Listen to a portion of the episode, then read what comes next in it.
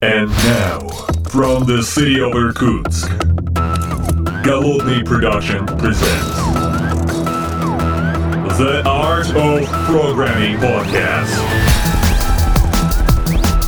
Unique, one of a kind, Siberian flavor in the world of IT.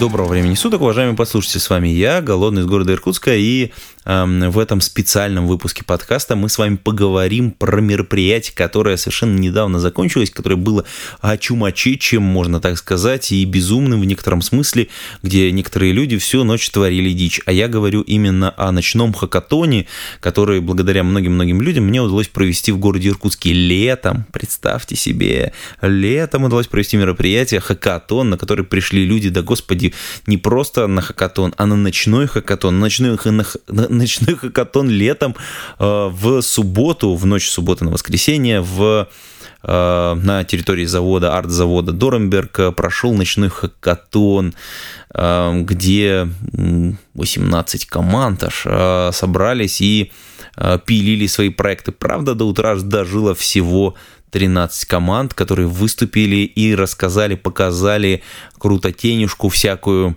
И это было легендарно, можно так сказать. Но об этом во всем по порядку. Дело в том, что вообще несколько лет, а именно года 4, наверное, я не проводил мероприятий айтишных в городе Иркутске практически. Э, и связано это с тем, что у меня появилась дочь, кто следит за моим подкастерством, тот, наверное, знает, что дочери я уделяю очень много внимания, э, очень нежно люблю, и, в общем, конечно, первые три года тут они были посвящены, конечно, ей. А сейчас я решил вернуться в строй и опять проводить мероприятия, потому что без них как-то в Иркутске скучновато стало. И вот мне все говорят, давай, давай, пора проводить. И среди вот таких вот метапов и различных других мероприятий э, особым, особым особнячком э, стоит хакатон, ночной хакатон, формат, который был придуман ребятами вместе со мной, который проводился всегда в барах. Ну, то есть, что вы себе представили. То есть, э, матерые программисты с своего города собираются на ночь в баре, откупают его полностью, не пускают туда никого, всю ночь пьют, Э, едят еду, программируют проекты, а утром, под самое утро, рассказывают о том, что они сделают, показывают друг друга, мерятся, так сказать, и, в общем, кто-то что-то выигрывает, и из этого что-то даже получается. Какие-то команды организуются. Это вот, вот эта вся движуха, вот эта вот эм, такая некоторая атмосфера, она, я думаю, что если кто-то участвовал в хакатонах, он, конечно, знает, как это все бывает. То есть вы приходите, вы команда, вы там не виделись много лет с друзьями, собрались, решили попилить что-то, или собрали рабочую команду своего текущего проекта, и вот вы пильнули что-то другое, попробовали новые технологии или сделали для себя какую-то фишечку, которая вам очень нужна, и это здорово, это запоминается, это драйвит. Ну, потом пару дней хочется спать, конечно, потому что, ну, все-таки, особенно у там людей, которые в возрасте, все-таки немножечко тяжеловато ночью просидеть и, собственно говоря, всю ночь работать. Но это того стоит.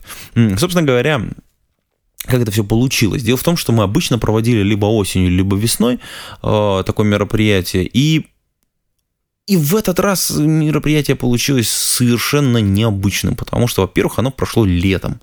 И я вот должен поделиться с вами этой историей, потому что как все началось.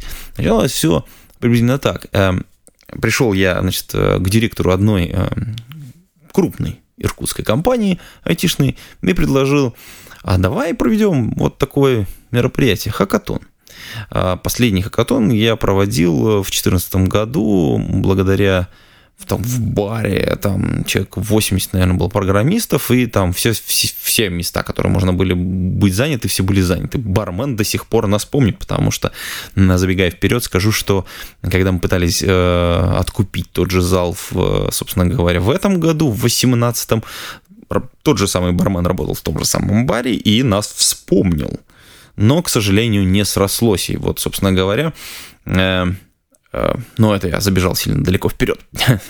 А, так вот, Павел, это директор компании ISP System, сказал, ну что ж, давай попробуем, рубанем, сделаем.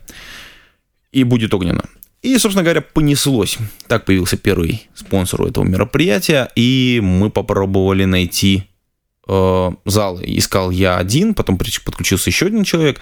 Мы попробовали множество залов, в трех пытались заключить договора, и, в общем, в конце концов, все срывалось по какой-то дикой нелепости и случайности. В общем, все было против нас. Вселенная считала, что весной ничего делать не надо подобного в городе Иркутске, и как-то вот оно э, все не получалось, не получалось, откладывалось, и в итоге я уже пустил руки, и тут, тут появился один из а, моих бывших студентов, который сейчас работает в а, совершенно замечательной компании Кодфазер, которая м- сказала, говорит, а давай мы тоже попробуем. И э, благодаря своим коллегам, друзьям, они обошли множество залов в городе Иркутске, в конце концов нашли э, вот это помещение, в котором и прошел, э, соответственно, у нас хакатон Art the World Доренберг, где а, да, кстати, по, ходу дела компания CodeFazer присоединилась в, качестве спонсоров. Так появился второй э, спонсор у хакатона. А, это очень важно, потому что, то есть, это только кажется снаружи, что для того, чтобы сделать хакатон, ничего не нужно. А на самом деле требуется достаточно много и временных, организационных, различных ресурсов. Кто из вас занимался подобными вещами, он, конечно, понимает, что там снять зал, там да банально там раздать каждому по бейджику, это тоже стоит каких-то денег. Но в итоге надо отметить, что к вот этому мероприятию присоединилось целых шесть организаций. Э, упомянутые ранее SP System, э, э, соответственно, небезызвестная в узких кругах компания IT Summa, соответственно, компания, которая поддерживает множество сайтов в городе в России, в России, да, множество сайтов в России, да. И, конечно, крупный, крупный хостер First VDS, кстати, про него, наверное, будет отдельный выпуск подкаста, потому что в этот альманах он никак не укладывается. Посвящен он будет тому, как они варят OpenStack. А, да, то есть э, айтишная часть тут внезапно появилась. Когда я говорю об э, альманахе, я говорю о том, что на этом хакатоне я пытался сделать эти радио и э, наткнулся на массу проблем, с которыми не планировал столкнуться. Э, и так получилось, что радио-то не получилось. Зато получились кое-какие шумные записи, с которых, часть из которых вы, конечно, услышите здесь, в этом, в этом альманахе. А, поэтому не переключайтесь, и там будет ряд интервью, которых будет интересно послушать.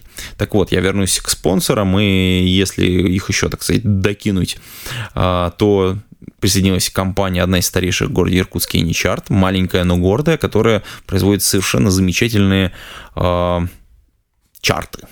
Как вы могли догадаться из названия, собственно говоря, эти чарты э, есть во многих-многих продуктах и очень крутая библиотека. Конечно, у ребят очень много всего.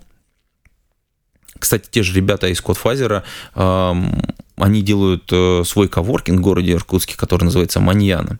А Маньяна, как вы знаете, это такое очень интересное слово, э, которое характеризует, ну, по-русски переводится приблизительно как ну, завтра или потом. Вот, в общем, очень интересное название для коворкинга. Ребята осенью собираются открыть свой коворкинг, мы обязательно что-нибудь у них проведем. И в конце концов э, ко всему этому великолепию присоединилась компания DSI Дела Иркутск, которая оказала на хакатоне нам огромную поддержку. То есть, во-первых, нам сделали там более-менее приличный интернет, посадили инженера, который там всю дорогу нас сопортил, и в самом начале, когда пришло огромное количество людей, все пытались подключаться. В общем, вот эту всю проблему строители организации мероприятий, конечно же, знают, что когда приходит огромное количество людей, сразу регистрируются, ну, все падает ребята там заинженерили все как надо, и в итоге интернетик-то у нас работал. Что, конечно, было приятно, правда, не первые два часа, но э, в целом это было очень приятно. Возвращаясь к мероприятию, надо отметить, что вот те самые 13 команд, которые до утра до, дожили, они в итоге утром э, в, вот в этом вот арт, на, на территории артзавода уже где-то светало, около 7 часов утра, рассказывали уже сонные, но немножечко на бодрячке, вот так сказать, немножечко с адреналином рассказывали о своих проектах. Проекты были сумасшедшие разные. Бы, были и проекты, связанные с с, с биткоином, господи, не с биткоином, а с криптовалютами, каким-то блокчейном. О, точно, это же был, был проект, посвященный это была игра на блокчейне. Боже мой, я вот сейчас пытался вспомнить, все, все по-моему, перебрал. Такой булшит бинго случился в этом подкасте. А, были рабочие проекты у ребят, например, ребята а, из компании Space System, кстати, сделали для себя рабочий инструмент. Они сделали такой построитель отчетов из Utrek, а Utrek, кстати, мы очень нежно любим компанию JetBrains в этом подкасте, но э, к сожалению, система отчетов в Ютреке так себе. Вот. А ребят напилили себе очень-очень важные вещи, которые пользуются вот уже на прошлой неделе, уже начали пользоваться внутри своих проектов, и это совершенно чумачечее ощущение, когда ты видишь проект, который работает, уже в работе находится, который был напилен практически на коленке на хакатоне. И да, надо отметить, что в рамках его хакатона было целых 5 игр, представлено 5 игр из этих 13 проектов, и надо отметить, что с каждым годом, а, с каждым разом, как мы проводим а, хакатоны, количество игр растет. На первом хакатоне была, по-моему, одна или две, и вот сейчас э, четвертый, по-моему, хакатон или пятый, их пять ну, в общем, планомерно количество растет. Последний был в 2014 году, и вот если бы мы, наверное, проводили каждый год, э, то количество сейчас было бы, вот как раз все, все те 13 проектов, наверное, были бы посвящены играм в том или ином эм, процессе.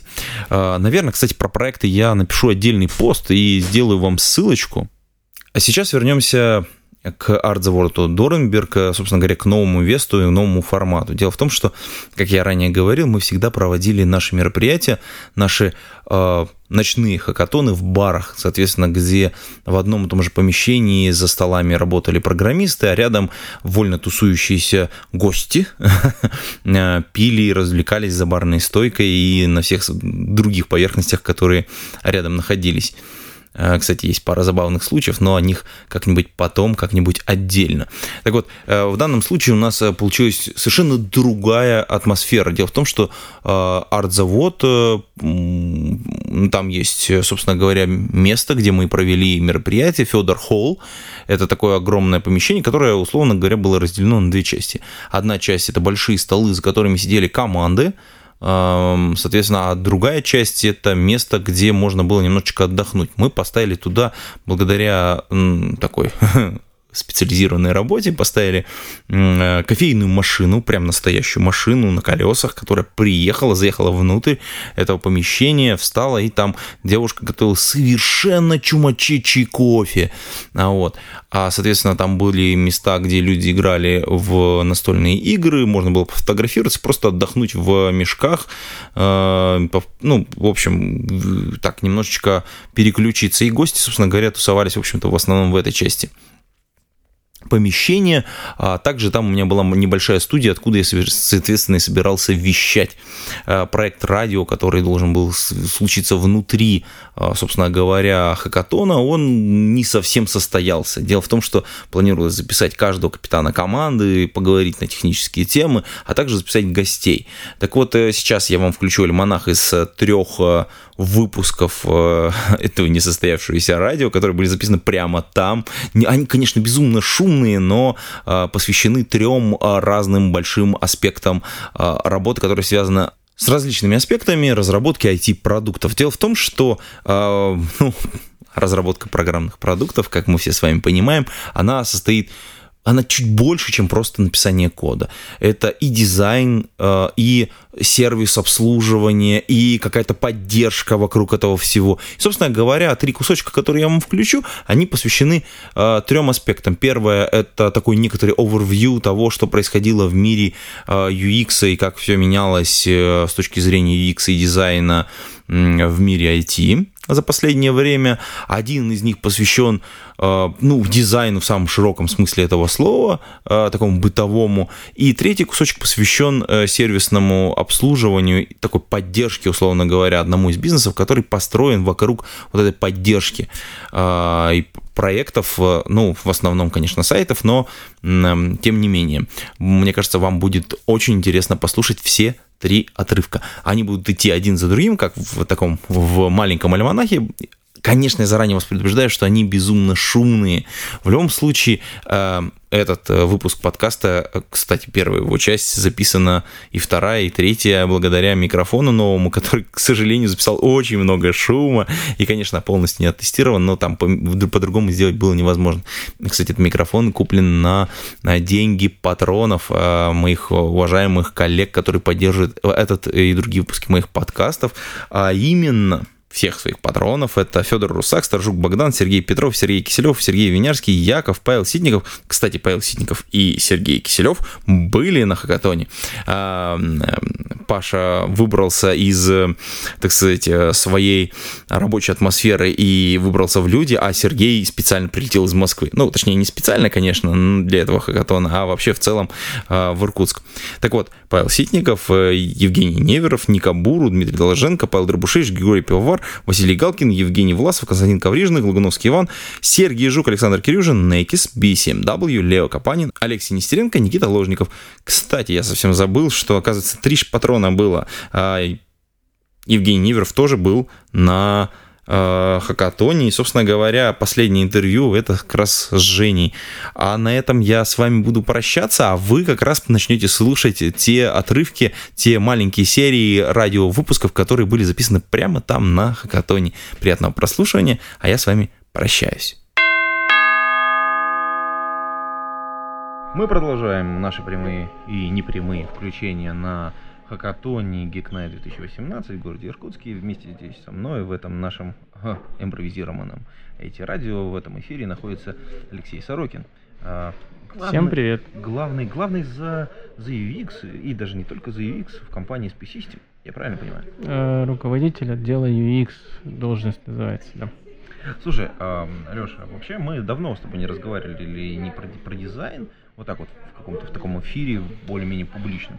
Слушай, вот если вот так вот дизайн сильно поменялся с того момента, когда мы в последний раз с тобой разговаривали? Ну, мы с тобой последний раз так разговаривали, наверное, году в 2015. А, ну, как бы дизайн-то не поменялся, наверное, меняется отношение к нему. Отношения а, только и... в российских компаниях или вообще в мире? И в мире там тоже происходят всякие штуки, и, но я больше сейчас про российский хочу рассказать, потому что, ну, я больше про это знаю, и как бы вот, э, ну, что можно сказать, на самом деле, э, больше и больше, ну, тут меняется то, что люди понимают под словом дизайн внезапно в России. Это Подожди, происходит... А, а это, это имеется в виду как концепция или э, к этому начинают относиться как к специализации? Не-не-не, давай э, поясним. Э, слово-то такое много, многогранное, и, в общем, в России так сложилось, что под ним имеется не, в виду не совсем то, что в мире, а в переводе там очень много. Вот есть э, такой замечательный сериал «Абстракция искусства дизайна. И там 8 серий, если ничего не путаю, и э, в каждой серии свой дизайн. То есть там, условно говоря, есть люди-архитекторы, есть люди, которые делают дизайн кроссовок Nike, есть э, логотисты, тип, типографы, там, ну, в общем, много, 8, да, и я думаю, что еще что-нибудь снимут. Автомобильные дизайнеры, вот, то есть под словом дизайн вообще понимается много-много-много всего. Вот. Была же раньше какая-то вот такая вот, вот такая манса, что а, мол, а, новые все продукты будут делать дизайнеры. Ну, в том смысле, что это в каком-то смысле творцы вообще новых ну, идей. на самом продуктов. деле так и есть. Э, дизайнеры делают продукты. То есть даже если у вас ну, нет дизайнера по штатному расписанию, то ну, кто-то берет на себя эти обязанности и их делает, потому что, ну, неизбежно. А вот как это у него получается, тринадцатый вопрос, но как бы надо же ну, эту роль кому-то выполнять, он ее выполняет. Вот. То есть, и... по сути дела, огромное количество людей а, должны осознать себя дизайнерами. То есть, ну, в нашей стране, ну, просто, не знаю, десятки тысяч. Я сотни. думаю, огромное количество людей должно осознать, что, в общем-то, ну, давай так по-честному скажем, что программист должен, мягко говоря, вот понять, что он не, э, не может выполнять все роли, которые нужны для создания продукта. Нет, может их делать, но будет делать их плохо. Потому что я не знаю программистов, которые... Ну, знаю, но обычные программисты неграмотные, извините. В плане русского языка. Вот, обычно программисты, ну так, так, скажем так себе, дизайнеры. Ну, по-честному. Вот. Работы как бы немножко дофига. И, ну, вот, например, я тут весной съездил на конференцию. Вот, проходят всякие конференции про дизайн. А весной я съездил в Питер. Конференция про UX проходила, я забыл, то ли седьмой, то ли восьмой раз. Внезапно 500 человек со всей страны. Людей, которые занимаются UX-дизайном. Вот так вот примерно. А А, в общем, история, ну и есть еще всякие другие дизайнерские конференции. А, например, дизайн-просмотр, да, он никогда не был про UX. Но... Есть, например, конференция 404 Фест, которая вроде бы не совсем про дизайн, но и про дизайн. В Самаре я имею в виду, от э, когда-то э, бывшей самостоятельной компании э, Turbo Milk. Угу. Они как-то там прям одно время прям бомбили, бомбили, бомбили, потом там легли под э, крупных э, производителей софта, а сейчас, мне кажется, опять понимают, что нужно возрождать собственный бренд. Ну, ладно, я не буду про Турбомилка и Акронис. А, там я хочу про другое. Я хочу сказать, что истории про а, дизайн, что это нечто больше, чем картинка или там что-то еще, говорят уже и на других конференциях, не только про UX.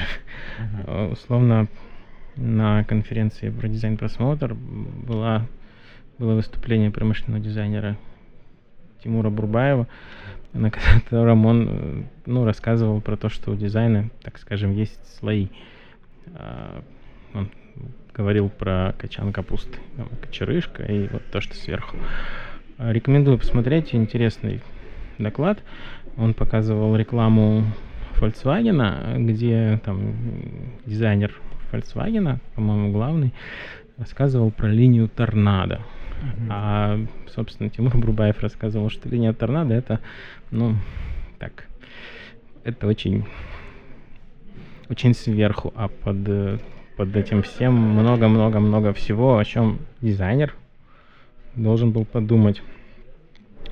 Я почему-то каждый раз, когда вспоминаю про эти слои, э, слышу про эти слои, я вспоминаю книжку Джесса Гаррита, в котором как раз он эти слои все описывает. Я точно не помню какой-то год, в книжечке написано, по-моему, конец 90-х, и там все, в общем, довольно понятно.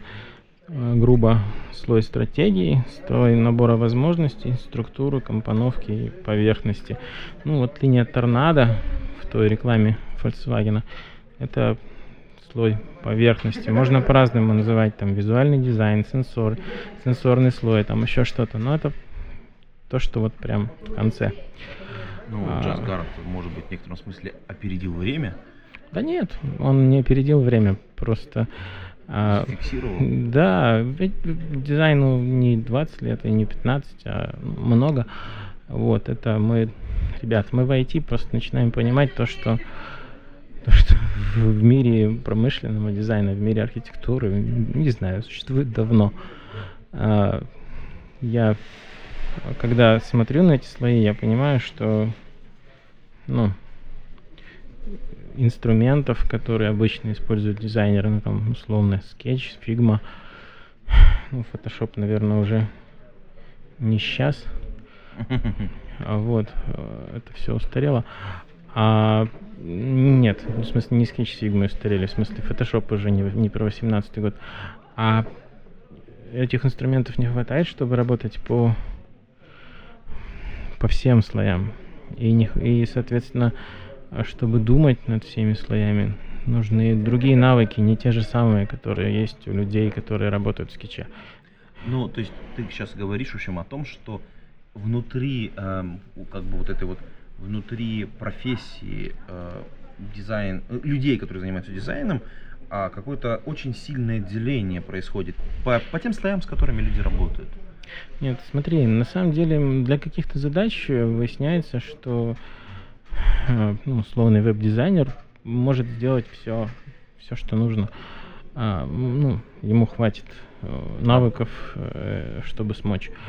Но чем сложнее продукт, с которым надо работать, ну, я не знаю, там какой-нибудь онлайн-банк или там продукты из System довольно сложные, а, потому что там предметная область такая, ну, надо разбираться, называется. А не получается, не хватает компетенций привычного, типичного веб-дизайнера. Вот у него может быть там портфолио на фрилансе и еще где-то, но мы приходим и выясняем, что надо всему учиться с нуля. Выясняется, чтобы, что чтобы там, допустим, заняться слоем, который про возможности, а, нужно отлично уметь разговаривать с людьми и вытаскивать из них всякое. А, выясня... То есть нужно быть немножко психологом. Окей, все люди, которые работают в скетче, психологи. Ну, они психологи, но в другом плане. Они за то, чтобы продать свой продукт психологи. А вот насчет того, чтобы выяснить, но не все. А дальше начинается следующая история. Информационная структура, компоновка. А внезапно оказывается, что здесь скорее нужно быть человеком, который больше понимает про предметную область, чем про типографику. Ну вот, а то есть, потому что, ну, если ты ну, не понимаешь как э, технически будет работать твой продукт, ну, то ты не сделаешь, ну, то есть то, то что ты нарисуешь, никогда не, ре, не реализует. Надо? Ну, нет. А, вот, поэтому оказывается, что там в каком, какой-то из дизайнеров должен быть инженером. Ну, там, я не знаю, э, чтобы иметь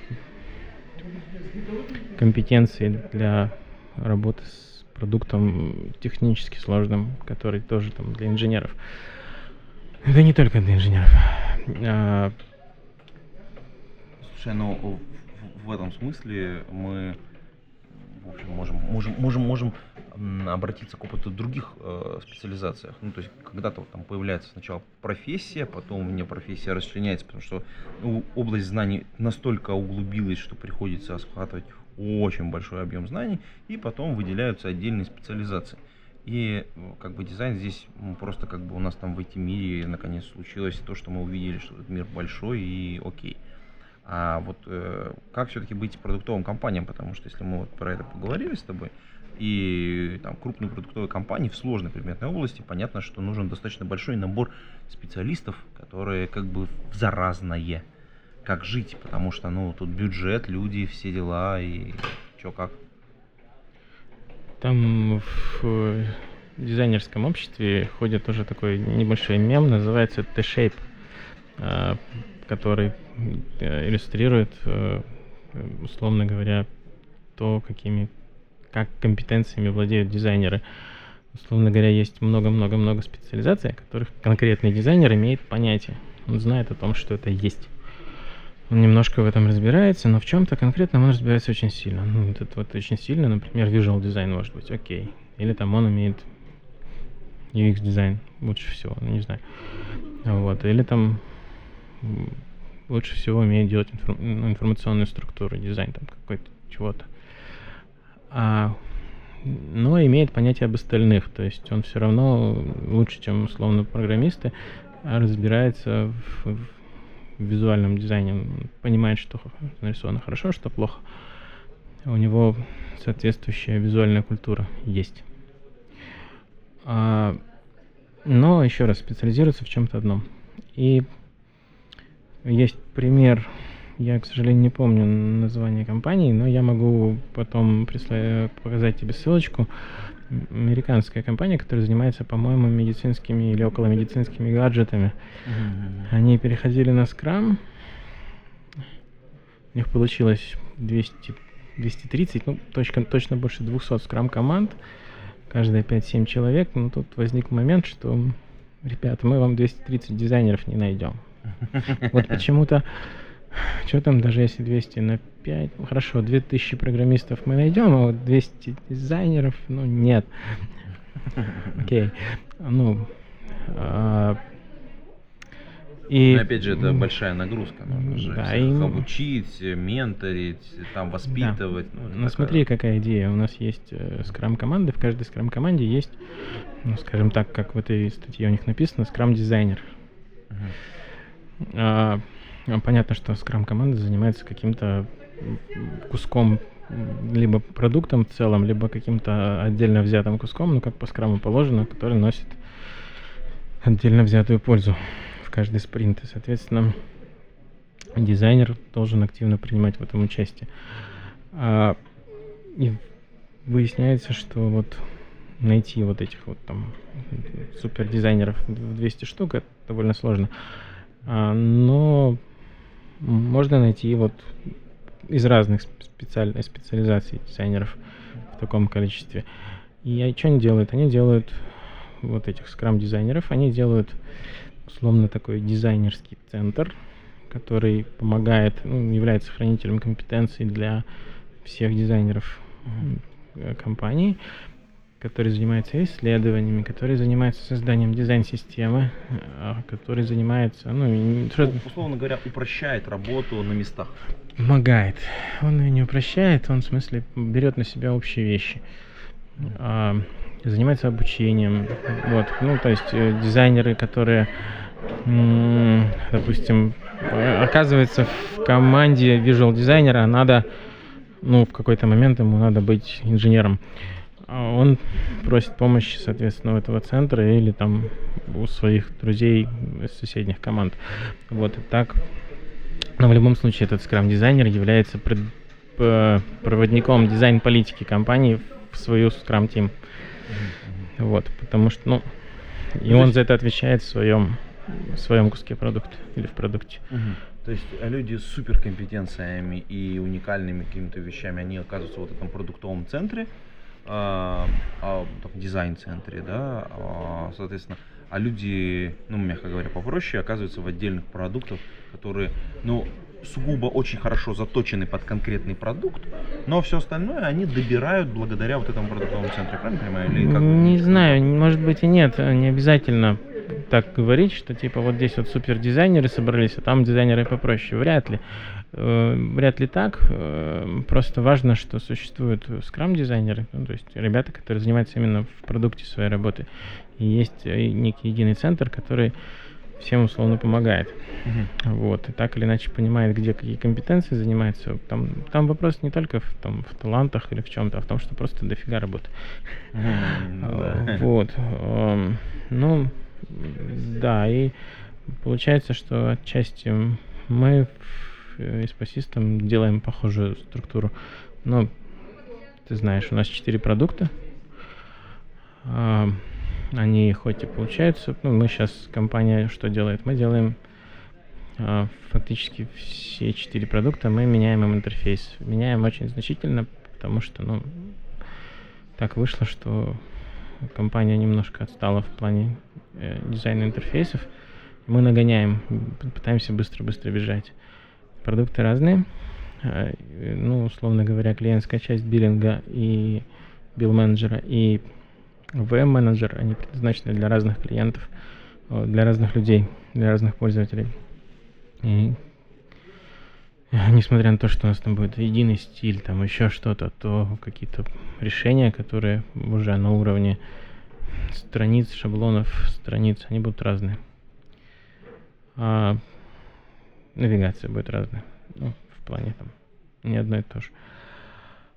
Ну и получается, что поскольку у нас там план, что каждым продуктом должны заниматься одна или несколько продуктовых компаний, э, команд, ну то есть как раз эти Scrum Team, ну, вот в каждой из этих Scrum Team у нас есть свой дизайнер. У них всех немножко разные компетенции. Там, вот в менеджер у нас сейчас пришел человек, который скорее инженер, чем дизайнер.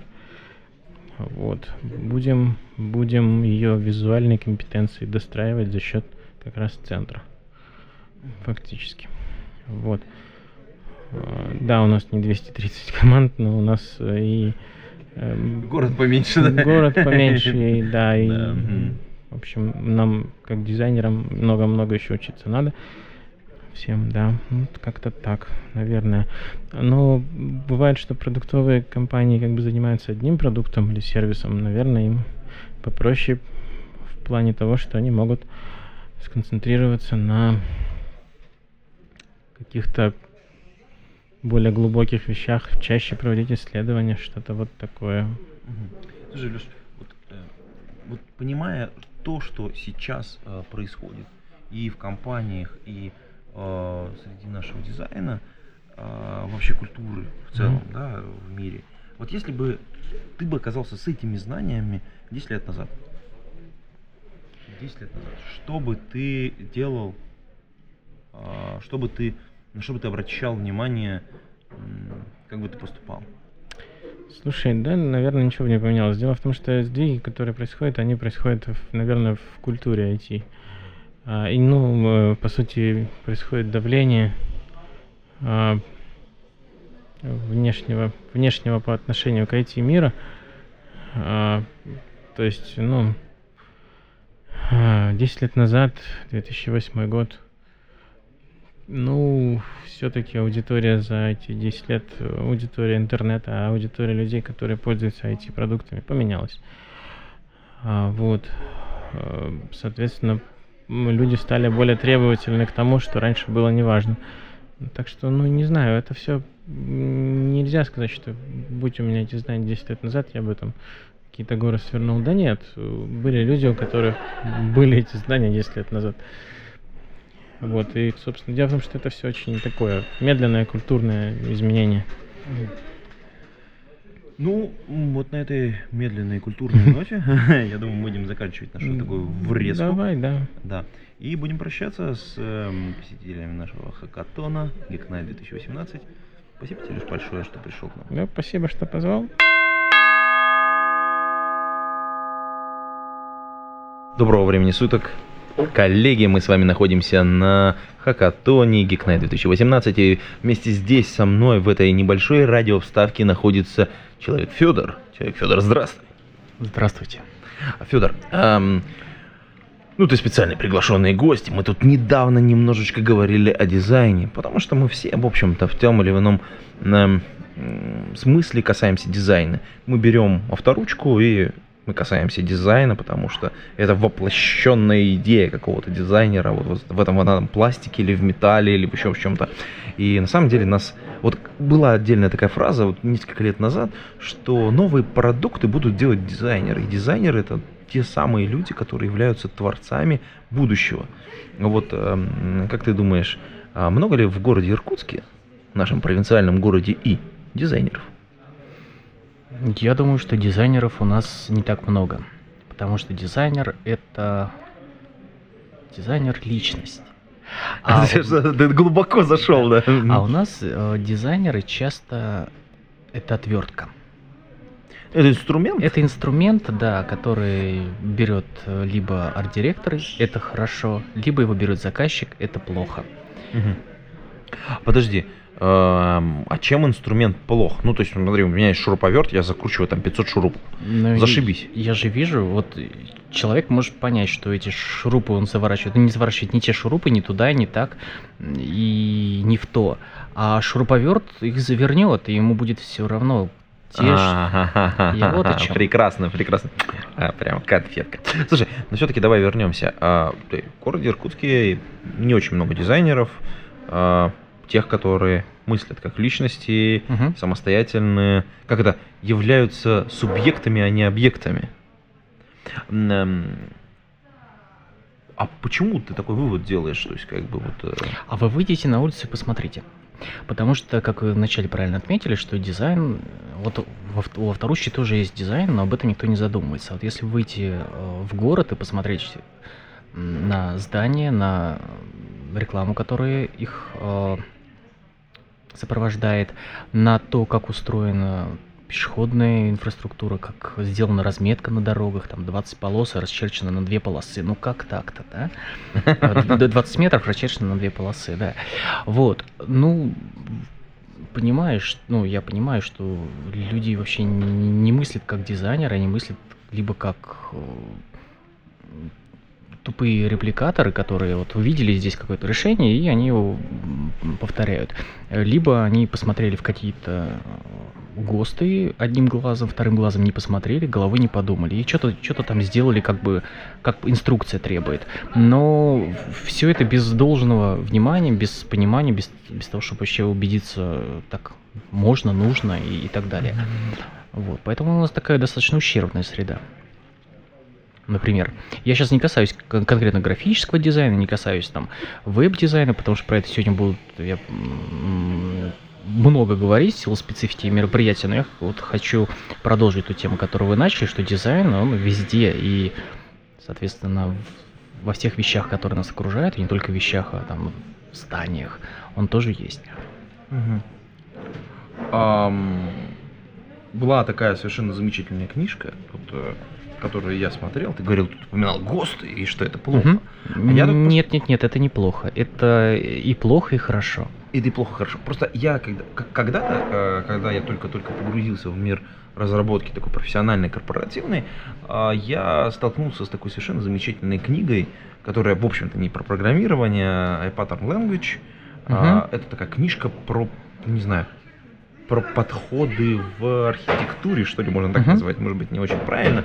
Это книжка, эм, в которой описаны какие-то типовые шаги по организации пространства, а, зданий, а как правильно что делать, как правильно что не делать, где какие-то какие вещи обратить внимание. Например, там совершенно замечательная статья есть, посвященная тому, как должен быть устроен, например, пешеходный вот этот э, тротуар. Например, uh-huh. да, что тротуар, если он находится сразу, сразу там вот впритык к проезжей полосе, ну, понятно, что человеку просто некомфортно идти, потому что как бы тут машина, машина большая, крупная, она несется, едет, и это просто создает психологический дискомфорт. А, соответственно, если сделать немножечко по-другому, вот здесь, например, 15-20 сантиметров а, приподнять, э, соответственно, вот этот вот пешеходный, э, чтобы человек оказался чуть-чуть выше как бы машины, а машина оказалась чуть-чуть ниже, то внезапно оказывается, что человеку будет это психологически комфортнее. То есть, например, небольшой холмик, скос, который зеленый, а, соответственно, человек идет по тротуарчику, который находится выше машины, едет внизу, и уже создается иллюзия такой безопасности, потому что машина ниже, она не может причинить такого вреда. Плюс, например, а, там история, опять же, там это развитие вот этого паттерна, там дальше, что кустарники можно посадить э, вдоль вот этой вот а, и, опять же, тоже создает некоторую иллюзию. И вот такие вот паттерны, такие ходы, которые можно использовать для того, чтобы сделать а, жизнь лучше. И вот прочитав эту книжку, я понял, что такое впечатление, что нашим архитекторам города никогда и такую книжку не показывали. И что, блин, что так нельзя делать. Я понял, о какой книжке речь. Я ее тоже сейчас читаю, но я недалеко продвинулся, поэтому я не могу прям по всем этим ну, по, я по, по примерам, да, говорить. Но вообще, вот это это хорошее решение, потому что оно сразу перекрывает несколько задач. Оно создает не только психологическую защиту э, у человека, да, оно помогает например, водоотводу. То есть оно решает ну. эту проблему. Оно все стекает уже и пешеходу идти комфортнее, потому что когда ты едешь в машине, у тебя ты защищен от э, холода, от, от воды и прочего. Пешеход нет. Поэтому при поднятом тротуар вот он решает еще и такую задачу. Ну, ну там, там масса, конечно. Да, то есть чем да. хорошее решение хорошо, оно не создает проблем, оно помогает решать э, не одну, а несколько, несколько задач. Да. Вот. А архитекторам, конечно, показывали, и особенно тем, кто сейчас новый, э, учится, потому что переводится много литературы на русский язык, но э, наше городостроительство очень стеснено ГОСТами, и многие из них пересматриваются, и сейчас выходят рекомендации, вот в прошлом году вышли, например, рекомендации по замедлению трафика от Минтранса, каким образом успокоить движение для того, чтобы было снизить смертность среди пешеходов, среди автомобилистов, снизить количество ДТП, сделать ДТП менее, э, как сказать, менее, ну, чтобы они меньше ущерб наносили машинам. Вот, и, то есть Минтранс уже этим и Минстрой, или Минтранс этим уже, да, озаботился. Но э, в среду, вот в эту, я был на комиссии по безопасности дорожного движения, и там сидел Старлей, который ну, во-первых, он велся очень по-хамски, это само по себе как-то странно. Э, и, во-вторых, его даже не интересовало то, что ну, какой опыт сейчас новый есть. Но очевидно же, что у нас не государственная инспекция безопасности дорожного движения, это государственная инспекция просто дорожного движения, потому что безопасности там никакой нет. Если вы вот эти все десятки лет не можете добиться снижения смертности, она у нас сейчас в 6-10 раз выше, чем в Европе, при уровне автомобилизации втрое ниже, чем в Европе. То есть, если вы старыми средствами не можете этого добиться, однозначно, что вы делаете что-то не так, давайте попробуем что-то новое. Но нет, мы давайте, он ни в какую, вот мы как делали, деды делали, завещали, делали, да, завещали. И мы будем делать то же самое, будем продолжать вот, убивать людей, и просто никакие аргументы не действуют. Хотя на самом верху уже люди задумываются, что что-то мы делаем не так, давайте попробуем по-другому. Но внизу конкретные исполнители уже просто привыкли за вот эти жить вот этими супер старыми стандартами и даже не готовы ни на какие а, ну, не то чтобы эксперимент. Экс- экспериментальные, да. они уже есть. То есть есть ГОСТы экспериментальные, которые можно использовать, но все боятся пока. Пока это совсем не станет э, совсем законным, нет. Ну, тут, э, тут, мне кажется, очень сильно зависит, конечно, не от рядового лейтенанта, да, это, мне кажется, зависит прямо от э, системы, которая дает право совершать ошибку или не совершать ошибку. Это вот в дизайн-системах очень частая история, что мы, давайте, ну, например, в различных IT-продуктах это история про то, что, а можем ли мы попробовать, вот напробовать на части людей, типа, сделать АБ-тестирование, получить разные результаты. Здесь вот, вот здесь вот, вот здесь вот попробуем, а можем мы откатить? Можем. Вот так вот раз, раз. Да. С дорогами, мне кажется, сложнее. Со смертями людей, конечно, так делать нежелательно, но вот в приложении к этому самому э, министерскому стандарту на последних двух страницах э, были перечислены все эти способы э, с их эффективностью, то есть было написано, что вот этот способ помогает снизить уменьшить количество ДТП. Этот э, способ помогает снизить количество ДТП с, с смертельным исходом. И написано, где это, где это тестировали, в каких странах и ну, в, в какое время. То есть мы уже имеем опыт богатый, чужой, да, богатый. и мы, то есть, и мы можем пользоваться этим. Но в других случаях, ну, мы не можем рисковать жизнями людей для того, чтобы проверить какую-то гипотезу новую. Но мы можем посмотреть на, на тот опыт, который уже был, и сказать, да, вот это давайте попробуем. Потому что это, скорее всего, поможет. А вообще вот в городе э, меня, я, я обыватель такой достаточно этот, заскорузлый во многих отношениях. Э, много происходит различных событий, которые вроде бы не связаны э, с дизайном но с другой стороны являются как бы отражением нашего как бы такого опыта тоже. Вот, например, у нас в городе запущена интересная акция, которая, как мне показалось, она связана с городом, и с идентичностью этого города. И э, мнение по поводу этой акции очень неоднозначное. Это фасадник. Угу. История про то, что люди собираются и, если я правильно понимаю, э, красят чужие фасады. То есть, ну, занимаются такой, такой реставрацией, не реставрацией, но угу. скорее подкраской. Вот, вот чтобы не выглядело все это похабно. Вот это выцветшая, облупившаяся краска, ее убирают и красят фасады. Эм, и вот мнение относительно вот этих вот э, действий, они строго противоположны противоположные. Значит, часть людей говорит, о, так это же так круто, во-первых, пойти самим поучаствовать, потому что это прям общественность, люди, прям самостоятельно можно прийти. Ну, это здорово вообще, на самом деле. Это все началось этой весной, насколько я понимаю, начало, или даже раньше. Вот, и, э, ну, то есть, как бы такая движуха в городе становится чище, красивее, это прикольно, интересно и вроде как приятственно так. А с другой стороны, есть люди, которые говорят, так, ребята, зачем вы занимаетесь э, как бы не своим делом? Ну вот смотрите, это чьи-то фасады, кто-то за них отвечает. А, почему они этим не занимаются? Если они этим не занимаются, то может быть, может быть, они что-то делают не так. У каждого здания есть, мы живем в капиталистическом обществе, есть владелец. Почему этот владелец э, не занимается фасадом своего здания? Давайте выясним этот вопрос. Кто владелец? Почему он не делает? А что нужно сделать, чтобы он сделал?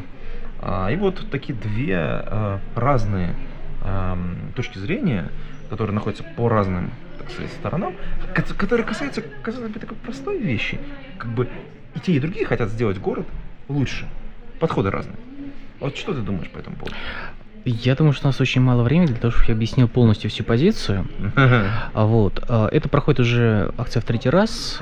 Я в этом году и в прошлом году тоже ходил красить. И я понимаю обе позиции. И я думал над этим. Я знаю, откуда эта акция появилась, потому что это не иркутская придумка, это Том Сойер Фест в Самаре э, ребята берут один дом и полностью его именно реконструируют. То есть по полная его реставрация, реконструкция, все деревянные элементы, то есть не просто там пошкурили металлической щеткой, а потом покрасили, нет, там это, да, дом обходится там миллионов пять, например. Э, По фасаднику на один дом уходит около 20 тысяч. Это аренда лесов, краска, там, маски, очки, вот это все подход разный. Э, Если Том Сойер Фест делает в год ноль домов, то есть они делают э, один дом несколько лет, то здесь э, за один год, то есть точнее за два выходных, а, делается 30-50 домов.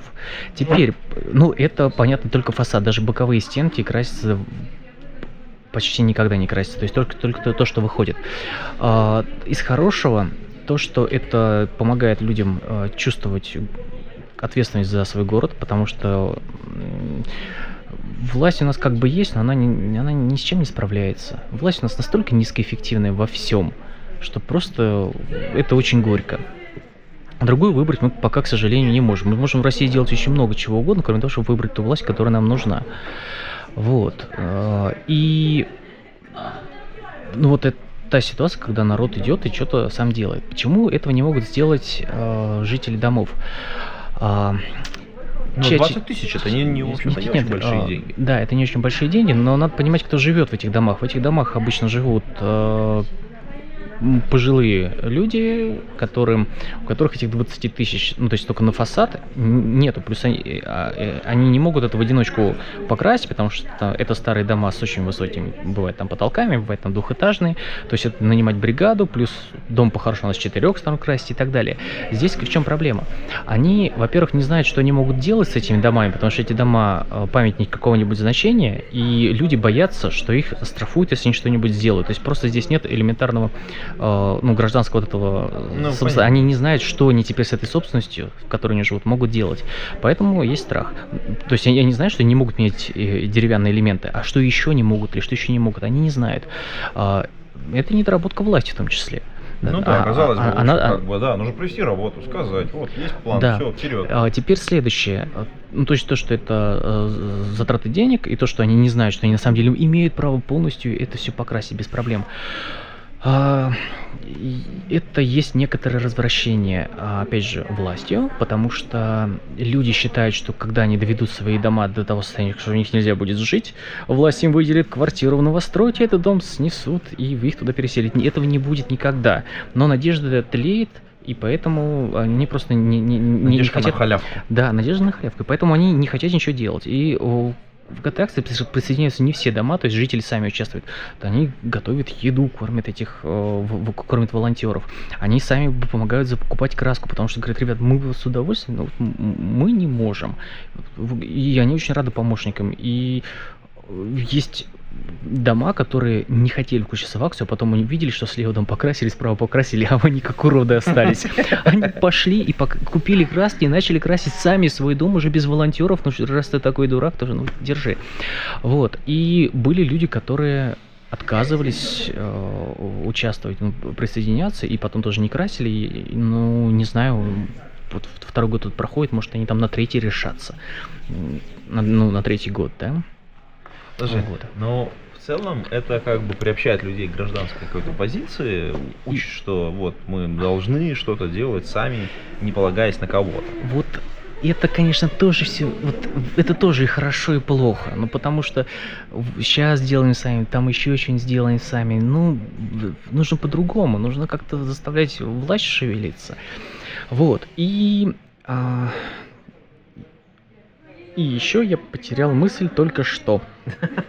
Слушай, ну это бывает. Кстати, вот эм, опыт, э, который накоплен тобой сейчас. А, о, о, важная вещь. Э, Теперь, если раньше выглядело все как-то страшновато, то сейчас э, с этих домов и баннеры поободрали, и покрасили. Теперь улицы приобретают какой-то цивилизованный, более цивилизованный вид, чем раньше. Mm-hmm. Это, конечно, не только фасады влияют, потому что, ну, на Горной, например, установили несколько фонарей. Раньше там я ночью часто возвращался через mm-hmm. эту улицу, и было так себе. Сейчас фонари и как-то цивилизация. Я надеюсь, что сейчас там и тротуары как-то постепенно сделают, и, может быть, там к пенсии, когда там она у меня наступит или не наступит, будет уже совсем город э, другой. Подожди, вот э, город будет другой. Эм, это зависит, конечно, не только, так сказать, от власти, от, от нас, конечно, больше ее зависит, потому что ты, как это, спасись сам, и вокруг тебя спасутся там миллионы. Ну, не, я не помню, как правильно цитата звучит, но, в общем, вопрос вот какой? Вот твой опыт как человека, который взаимодействует очень плотно, в некотором смысле, с властью, и человека, который, с другой стороны, занят очень плотно дизайном, вот представь, что ты со всем этим опытом, который у тебя сейчас есть, ты бы очутился 10 лет назад. Вот просто со, с этим вот опытом колоссальным, который у тебя сейчас накоплен, 10 лет назад, что бы ты сделал, или чего бы ты не делал 10 лет назад? Это невероятно сложный вопрос. Я не знаю, как на него отвечать, потому что а, потому что у нас вся власть это не функция, это конкретные люди. И э, если здесь можно в с каким-то департаментом взаимодействовать как-то только потому, что у них руководителем находится конкретный Иван Иванович, а вот когда Иван Иванович уйдет, с этим департаментом работать может не получиться больше никому и никогда. Mm-hmm. Если бы у нас было, как в некоторых европейских государствах, что неважно, кто сидит на этом стуле и чья фамилия под табличкой, все равно дело будет делаться, потому что есть определенный порядок, который на самом деле соблюдается, а не так, что вот этому можно, а этому нельзя. Ну, блин, если этому можно, это нельзя, зафиксируйте, что в законе прописано, всем этим можно, всем этим нельзя. А так это какая-то система с непонятными правилами постоянно. И приходится постоянно идти вот такая как-то вот она не совсем как бы коррупция получается, да, вот это просто личное э, влияние человека, что ты можешь, вот ты с ним в хороших отношениях, или он просто разбирается и понимает, что нужно делать, ты с ним можешь найти общий язык, а другой не сможет. У тебя просто это, это, это не повязано как-то на деньгах или там на чем на какой-то там на материальном, на, на материальной корысти, что он от тебя хочет получить. Он хочет, чтобы дело было сделано, но и поэтому он с, с тобой работает, а с ним работать не будет. Это, ну, или даже не работать, просто прислушиваться хотя бы. А вот 10 лет назад, кто эти люди, которые там сидели? Получится с ними что-то сделать, или они не будут с тобой разговаривать, Ч- чё, что их беспокоит, их город беспокоит, или их беспокоит их дача. Поэтому я понять не имею, что делать 10 лет назад. Если бы это у нас э, зависело не от человека, а от, должности, ну, там есть варианты. Хорошо, все зависит от человека. А, и, кстати, на этой вот э, совершенно замечательной ноте хотелось бы завершить, но мне кажется, у тебя для человеков есть что сказать в смысле мероприятий. О, да, мне есть что сказать. Через две недели, э, в первые выходные августа, пройдет Байкальский дизайнерский лагерь 2018. А, билеты еще пока остались, но скоро уже не будет, потому что сколько там, 10 дней осталось, да? Вот, слушай, 10 дней, да. Вот. Прилетят к нам в этом году прекрасные преподаватели. Сергей Рассказов отменил, ну не отменил, в общем, не состоится фестиваль Type Петербург, потому что Сергей Рассказов приедет в БДСЛ преподавать. А, приедет Вова Лифанов, автор многих прекрасных работ и победитель многих конкурсов, и он разработчик бренда России. Потрясающая работа, посмотрите, это просто восхитительно. А, будет будет Карпов, э, кто, если вдруг не знает, ну, прям я даже не знаю, вам обязательно нужна. Мы ссылочки, может, при... приложим. Ну, bdsl.ru и промышленный дизайнер Самуэлов. Это в первый раз у нас есть промышленный дизайнер, потому что шрифтовики уже были, дизайнеры были, а вот промдизайна пока еще не было. И будет рассказ интересный о трендах. Вот, как обычно, все доклады четырехчасовые, и все это на берегу Байкала. Это будет прекрасно. Круто. Вот на этой замечательной ноте мы прощаемся с вами на этом, э, на этой, на этой, на этой вставке, на эти радио, на э, ночном хакатоне Geek Night 2018. А с нами был человек Федор. Спасибо тебе большое, что пришел Пожалуйста. и поддержал наше мероприятие. Ура! Пока-пока.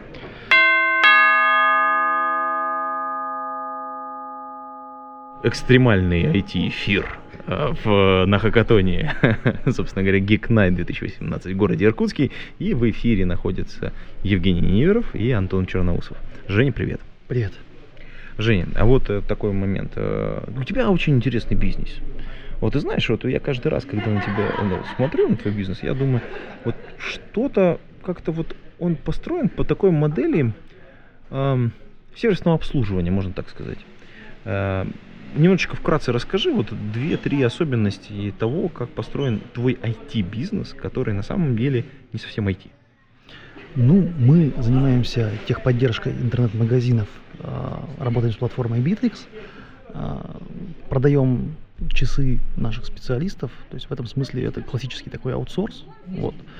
И особенностей как таковых-то нет, просто берем сайт и делаем так, чтобы ему стало хорошо, если успеем. Слушай, ну в этом смысле э, у сайта есть э, такой сайт-эффект, то есть это за, как запущенная машина, то есть ты едешь на машине, только ты купил у дилера автомобиль, и он сразу стал в два раза дешевле. Да. И, соответственно, у него появились проблемы техобслуживания, там, значит, соответственно, поменять масло, э, шины на зиму, все такое. И у сайтов, собственно говоря, та же самая история, потому что как только мы вы запустили сайт, ну какую-то рекламку надо пустить, здесь нужно формочку поправить. Собственно говоря, я так понимаю, что ваш бизнес вокруг этого всего и построен. Да, на этом мы и держимся. И, соответственно, важно что? Важно делать это быстро. То есть э, сайт запустили, это всегда только предположение. Как он будет работать, еще непонятно. Как будет работать бизнес с этим сайтом, тоже еще непонятно. И в итоге получается, как веб-студия запустила сайт, веб-студия свои дела, в общем, сделала и пошла к следующему проекту. И в этот момент клиент на самом деле понимает, что, блин, чуваки, а мы сделали это совсем не то, чего нам хотелось. Нам сейчас нужно все это срочно исправлять, делать по-другому. Мы запускаем новые акции, нам нужно внести изменения. Мы там просто поняли, что какая-то часть не работает или работает не так, как надо. И вот в этом смысле техподдержка клиента и спасает. Тут главное делать быстро. Слушай, но а, это же дорого для клиента. Быстро это всегда дорого. Ну да, и поэтому у нас не всегда получается быстро еще добавок ко всему. Потому что, ну, э, на самом деле для клиента э, порой э, дешевле заплатить больше за быструю доработку, чем просто ждать э, там какое-то время, он просто пропустит, э, там, не знаю, вспышку. Вспышку. Слушай, а вот эта вот история про то, вот, э, я так понимаю, без какого-то IT-решения же нельзя было бы это все сделать. То есть приходится какую-то IT-систему наворачивать, которая будет контролировать заказы, а, соответственно, как бы время считать людей, выписывать там чеки, Да. вся вот эта вот история, и к тому же сейчас онлайн-кассы эти появились. А как сервисная модель с этим живет, потому что, если я правильно понимаю, то люди как бы закидывают какое-то количество денег, э, Да. и дальше как бы они как бы списывают со счета. Мы с этого на самом деле начали всю работу, потому что мы поняли, что нужно максимум э, вот этой рутины по документам, по всему прочему, нужно автоматизировать. Сразу же автоматизировать, иначе э, потом закопаешься в этом.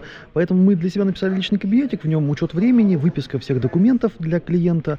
И вот, кстати, это оказалось тоже выигрышной частью, потому что ну, несколько маркетологов знакомых мне говорило как раз о том, что это частая проблема. Ты приходишь в веб-студию, заказываешь у них какую-нибудь небольшую доработку, и тебе нужно заключить договор, там тех задания, что-то еще. Ты с документами пробегаешь две недели, все время упущено. Мы сделали так, чтобы все можно было выписать автоматически в личном кабинете, получить даже без нашего участия. Дальше там маркетолог, менеджер проекта, кто угодно, получил счет, пришел к начальству, обосновал, получил оплату, и мы тоже начинаем работать. Вот если вы это все автоматизировали, прекрасно, вы молодцы. Если у вас э, для того, чтобы э, там запустить какую-то работу, необходимо, там, не знаю, начальника веб-студии попросить, чтобы он подписал счет, все, вы уже до свидания, вы проиграли. Слушай, но в некотором смысле у вас вы написали такую на коленке, Да. э, такой, такой, такой ц, ц, ц- ЦМ, ну, Ну. CRM, может CRM-очку, быть, да. да, CRM-очку, да, ну так она интегрирована, причем еще с платежной системой, я так Да. понимаю, да, то есть и это ваше конкурентное преимущество, по сути дела, получилось. Ну, да, и мы стараемся делать быстро и хорошо. Слушай, ну опять же, то есть как бы быстро и хорошо, это же всегда упирается в людей. То есть ты там первых Да. 10 нашел, это классно. Ну там 20 уже сложнее. 30 уже прям, вот прям уже сложно-сложно. И я так понимаю, что есть какой-то размер, после которого компании э, такого типа, который ты построил, очень сложно расти. Ну, в смысле, там, Мгм. по людям, там, по объемам, по управленческим каким-то решениям. А, Как ты решаешь э, эту историю? Мне кажется, что мы еще не достигли, во-первых, этого размера. Вроде бы еще пока, ну, с то- с точки зрения управляемости, вроде бы все хорошо. А плюс мы просто лазим немножко в другие направления, помимо этого. У нас сейчас есть несколько э, просто других вещей, которые мы тоже пытаемся раз- развить. Это не относится никак к техподдержке, но кажется, что это тоже может работать. То есть просто мы идем в другие области. И, кстати, Вспомнил твой прекрасный твой вопрос про э, онлайн-кассы. Вот с этим вышло особо весело, а, потому что онлайн-кассы заставили всех внедрить, мы их в себе тоже внедрили, а через, ну, до 1 июля нам нужно было это сделать, потому что мы работаем на патенте.